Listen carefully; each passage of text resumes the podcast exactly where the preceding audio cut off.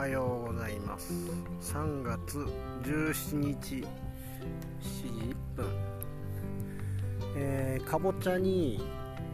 溝やりに朝の6時ぐらいから畑に入ってます。えー、雄花が咲かないんですよね。雌花も咲いてるんですけど雄花が咲かないので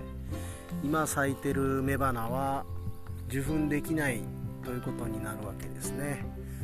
えー、雄花が咲かないとかぼちゃは着火しないということでうん今ちょっとそれが心配事ではあります。つけたい場所に実がつかないというのが結構怖いなと。最悪 花をどっかから回収してきて自分でつけるみたいな感じになるのかな。やそういう風にやったこともあるという話は聞いたことありますけど。まあまあなんとか、えー、大丈夫でしょう。楽観的ですね。えっと今日は農業じゃないことも話したいと思ってまあ僕のここは話す練習の場所とかあとはその思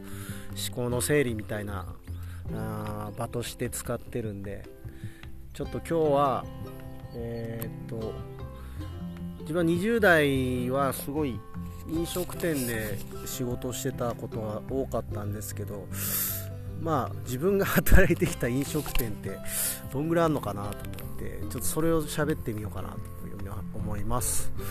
えっとちゃんとね外なんでまとめてるわけじゃないんで、まちょっと話せるか分かんないけど、まあ、順繰りいこうかな。えっと、最初、えー、まあ、大学の時ですね、多分。最初にバイトした飲食店は、えー、あれだな、あモスバーガー、モスバーガーですね、えー、当時、共同という世田谷区の共同というところに住んでましてでここの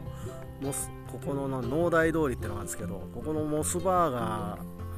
で働いてました。深夜でね、うん、その前に実はサブウェイでも働いたかな、うん、サブウェイもできたんですけど経営者がなんかいまいちであんまり良くなかったなっていう印象でしたね。サブウェイはすぐ辞めて。でその後モスバーガー。モスバーガー結構続いたっすね。多分2年ぐらいはやってたかなと思うんですけど。まあ 太りましたね。ここにいた時は。えー、あまりこの厳しくないフランチャイズなので夜なんかは、まあ、ぶっちゃけ暇でほとんど掃除とかがメインなんですよ。あとは仕込みか。で まあ、よく自分たちで、あのー、商品開発してましたね。あるものを使って。でモスはなんかチーズがあんま美味しくねえよなとか言ってコンビニ行ってとろけるチーズ買ってきてチーズバーガー作ったりとかね。そんなアホなことをしてました。でこれモスバーガーが学生の時やってたのとあとロイヤルホストとかもちょこっとやったかな。ロイホえーと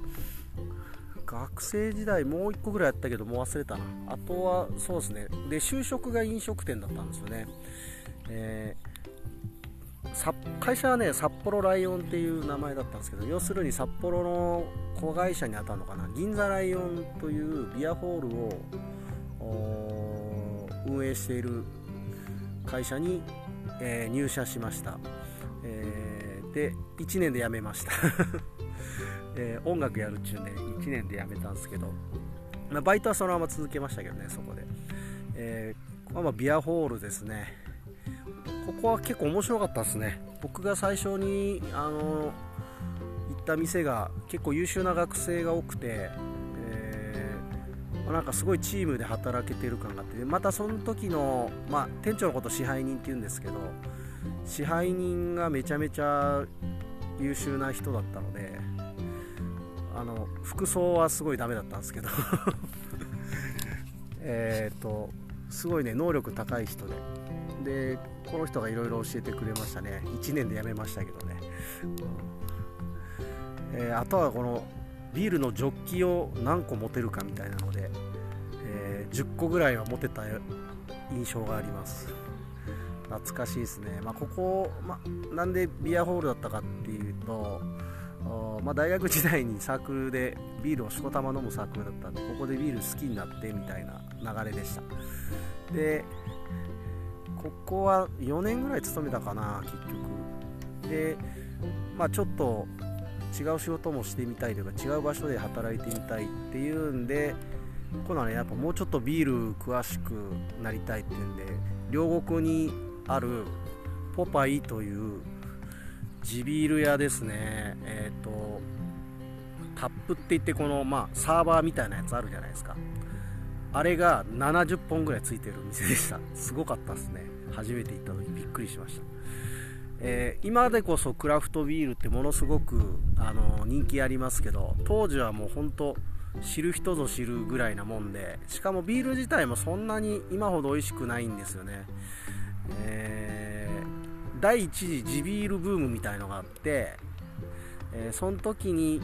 意外とドイツ系のとかドイツ系のビールかなヨーロッパ系のビールが、えー、モデルになって作られた醸造所が結構地方にたくさんあったんですよね。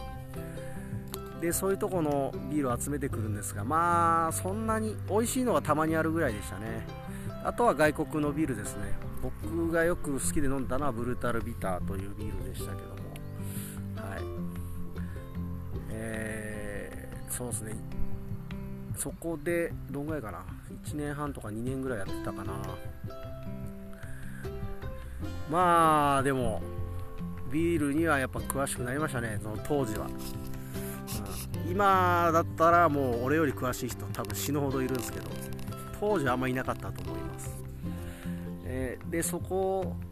辞めてでその後はあ東京駅の地下のお店で働いてましたね。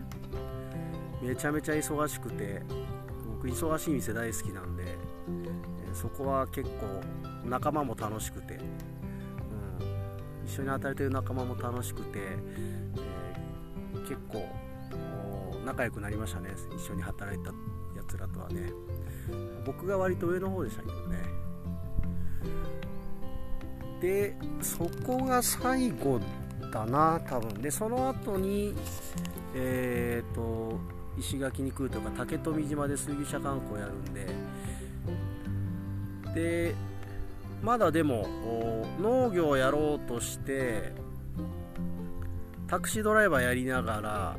えーと、畑の近くですき家とかもちょっとやってましたね。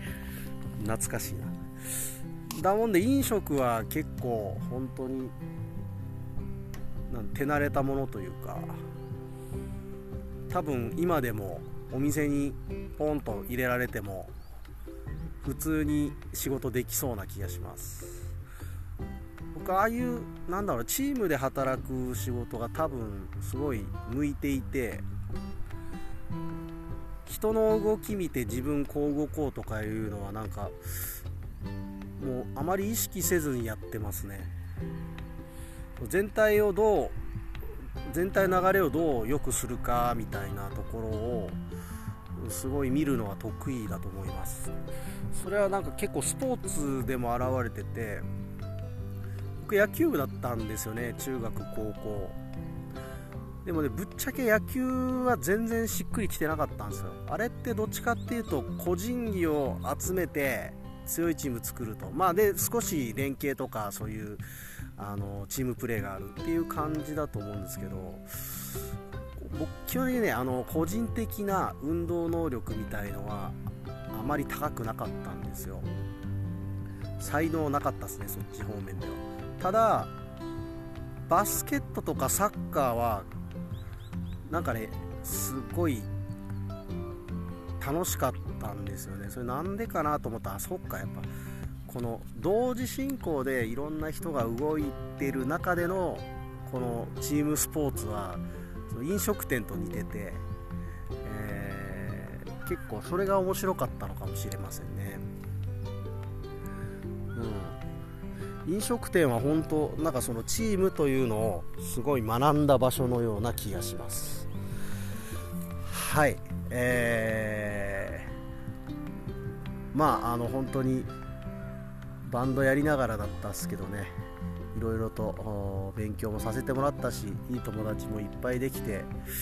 うん、で自分も一生懸命働いてたんで楽しかったっすね。っていうか楽しくない仕事多分したことないんですけど僕は、まあ、そんな感じで結構いろんなお店で働いたことあるぜみたいなことをちょっと話してみました、えー、今日も聞いてくれてありがとうございます。ちょっと雲多いかな。雨雨とか降るのかな。今 水やり来てるけど雨降ったらあんま意味ないけどまあそれでもいっか。ということで、えー、今日はこんな感じでありがとうございました。